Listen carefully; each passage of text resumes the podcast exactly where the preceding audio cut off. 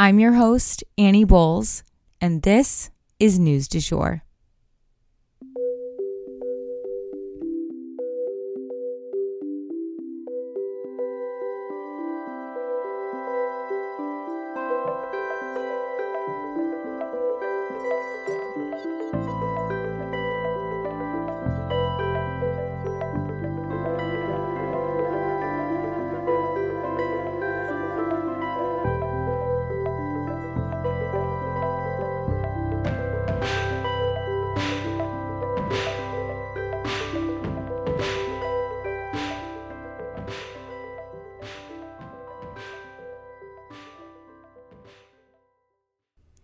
So, any parent out there will understand the utter exhaustion that comes with having a sick baby at home.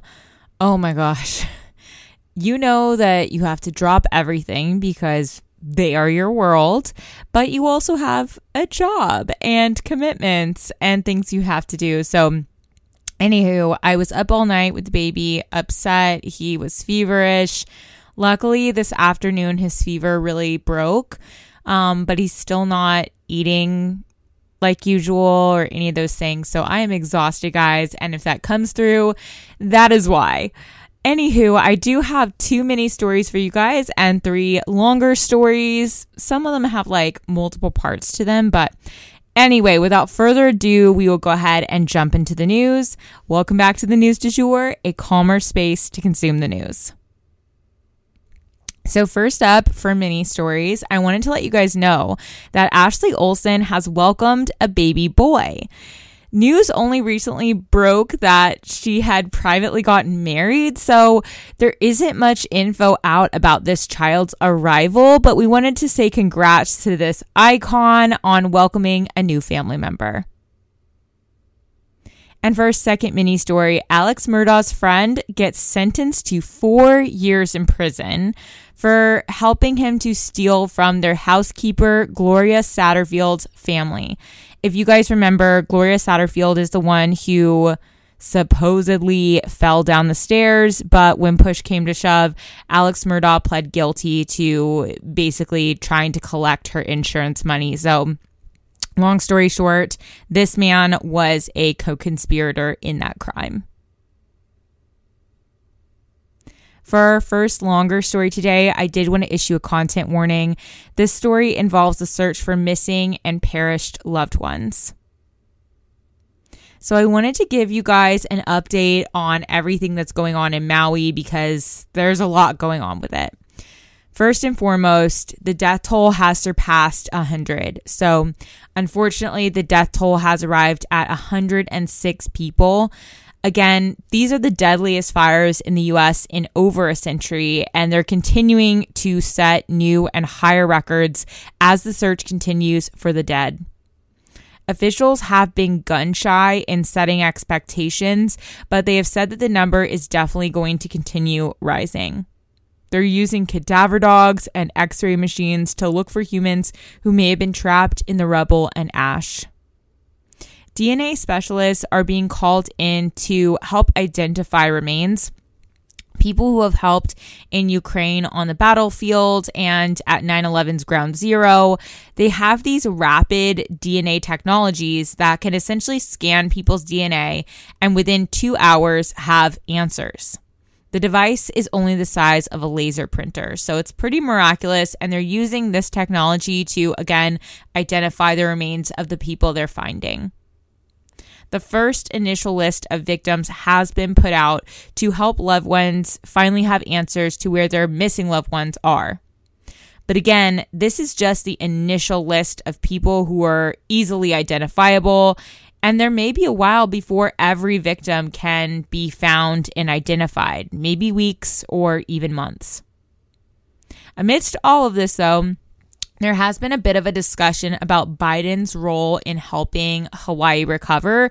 Obviously, you know, he declared it an emergency and released federal funds, but some are saying he's just not doing enough. He announced on Tuesday that he and the First Lady would be traveling to Maui to inspect the damage and greet the grieving families. That said, he has stated that he doesn't want to get in the way of things. He doesn't want photo ops with him to supersede the important work that the governor and rescue teams are doing right now. And the governor there has pushed back on the idea that Biden isn't helping. He wrote online, quote, Mahalo for having our backs in this time of need with the full force of the federal government. End quote. I hope that the people they're getting all the help that they're needing, whether that's funds, a shoulder to cry on, or a helpful hand to rebuild. Our hearts are with you, Maui.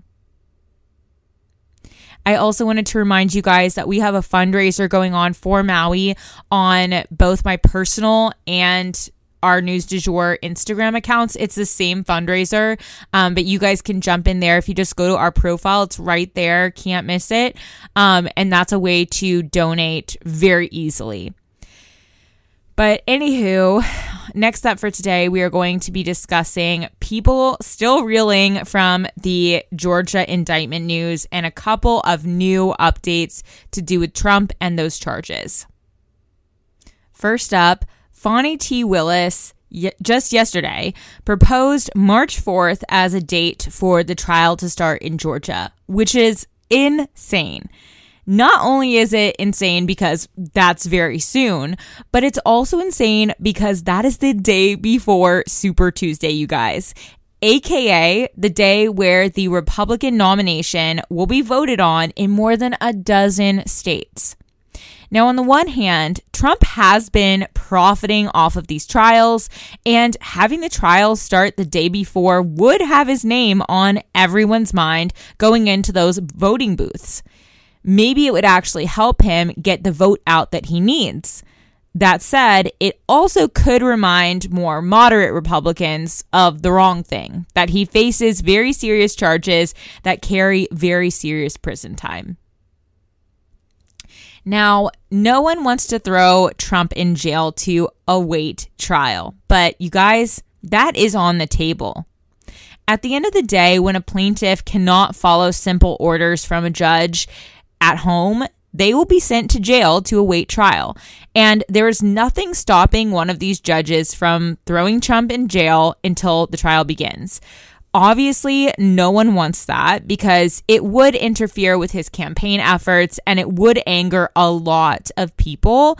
But a lot of attorneys are chiming in saying if Trump were a normal citizen, he would already be behind bars by now for all of the things that he's saying online, especially about the judges themselves. That would be enough to put a normal person behind bars for disrespecting these judges.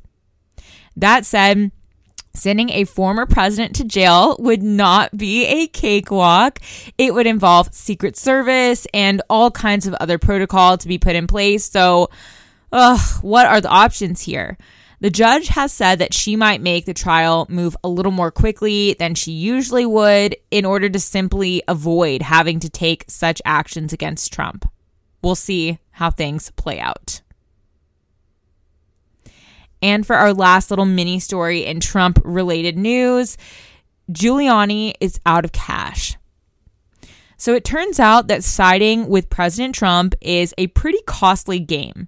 While Trump can rely time and time again on his base to send him funds to get him out of legal costs, Rudy Giuliani is not so lucky. He took up the president's cause and the president's lies, and what did he get in return? a big fat bill that he cannot pay. He said in court on Monday that he is effectively out of cash.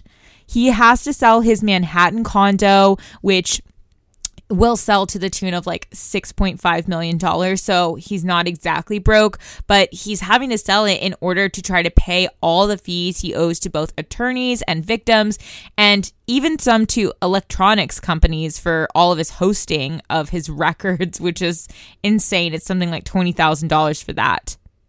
And on top of all this, he doesn't really have a way to make money right now due to the fact that his law license is suspended he is potentially facing disbarment in DC and New York, which may permanently leave him in a financial lurch. Also, one more tidbit to do with Trump before we move on to a different subject. right as I was going to record this, I did see a headline that a far right group has posted the names and addresses of the grand jury members who voted to indict Trump in Georgia. And they posted those names and addresses to a website online. And obviously, the far right has been you know, participating ever since January 6th. There have been a number of violent incidents to do with the far right. And people are definitely worried for their safety, understandably, with these names and addresses being posted online. Hopefully, they can get taken down quickly for safety reasons, but I definitely think this is an alarming headline, and I wanted to make sure you guys knew about it.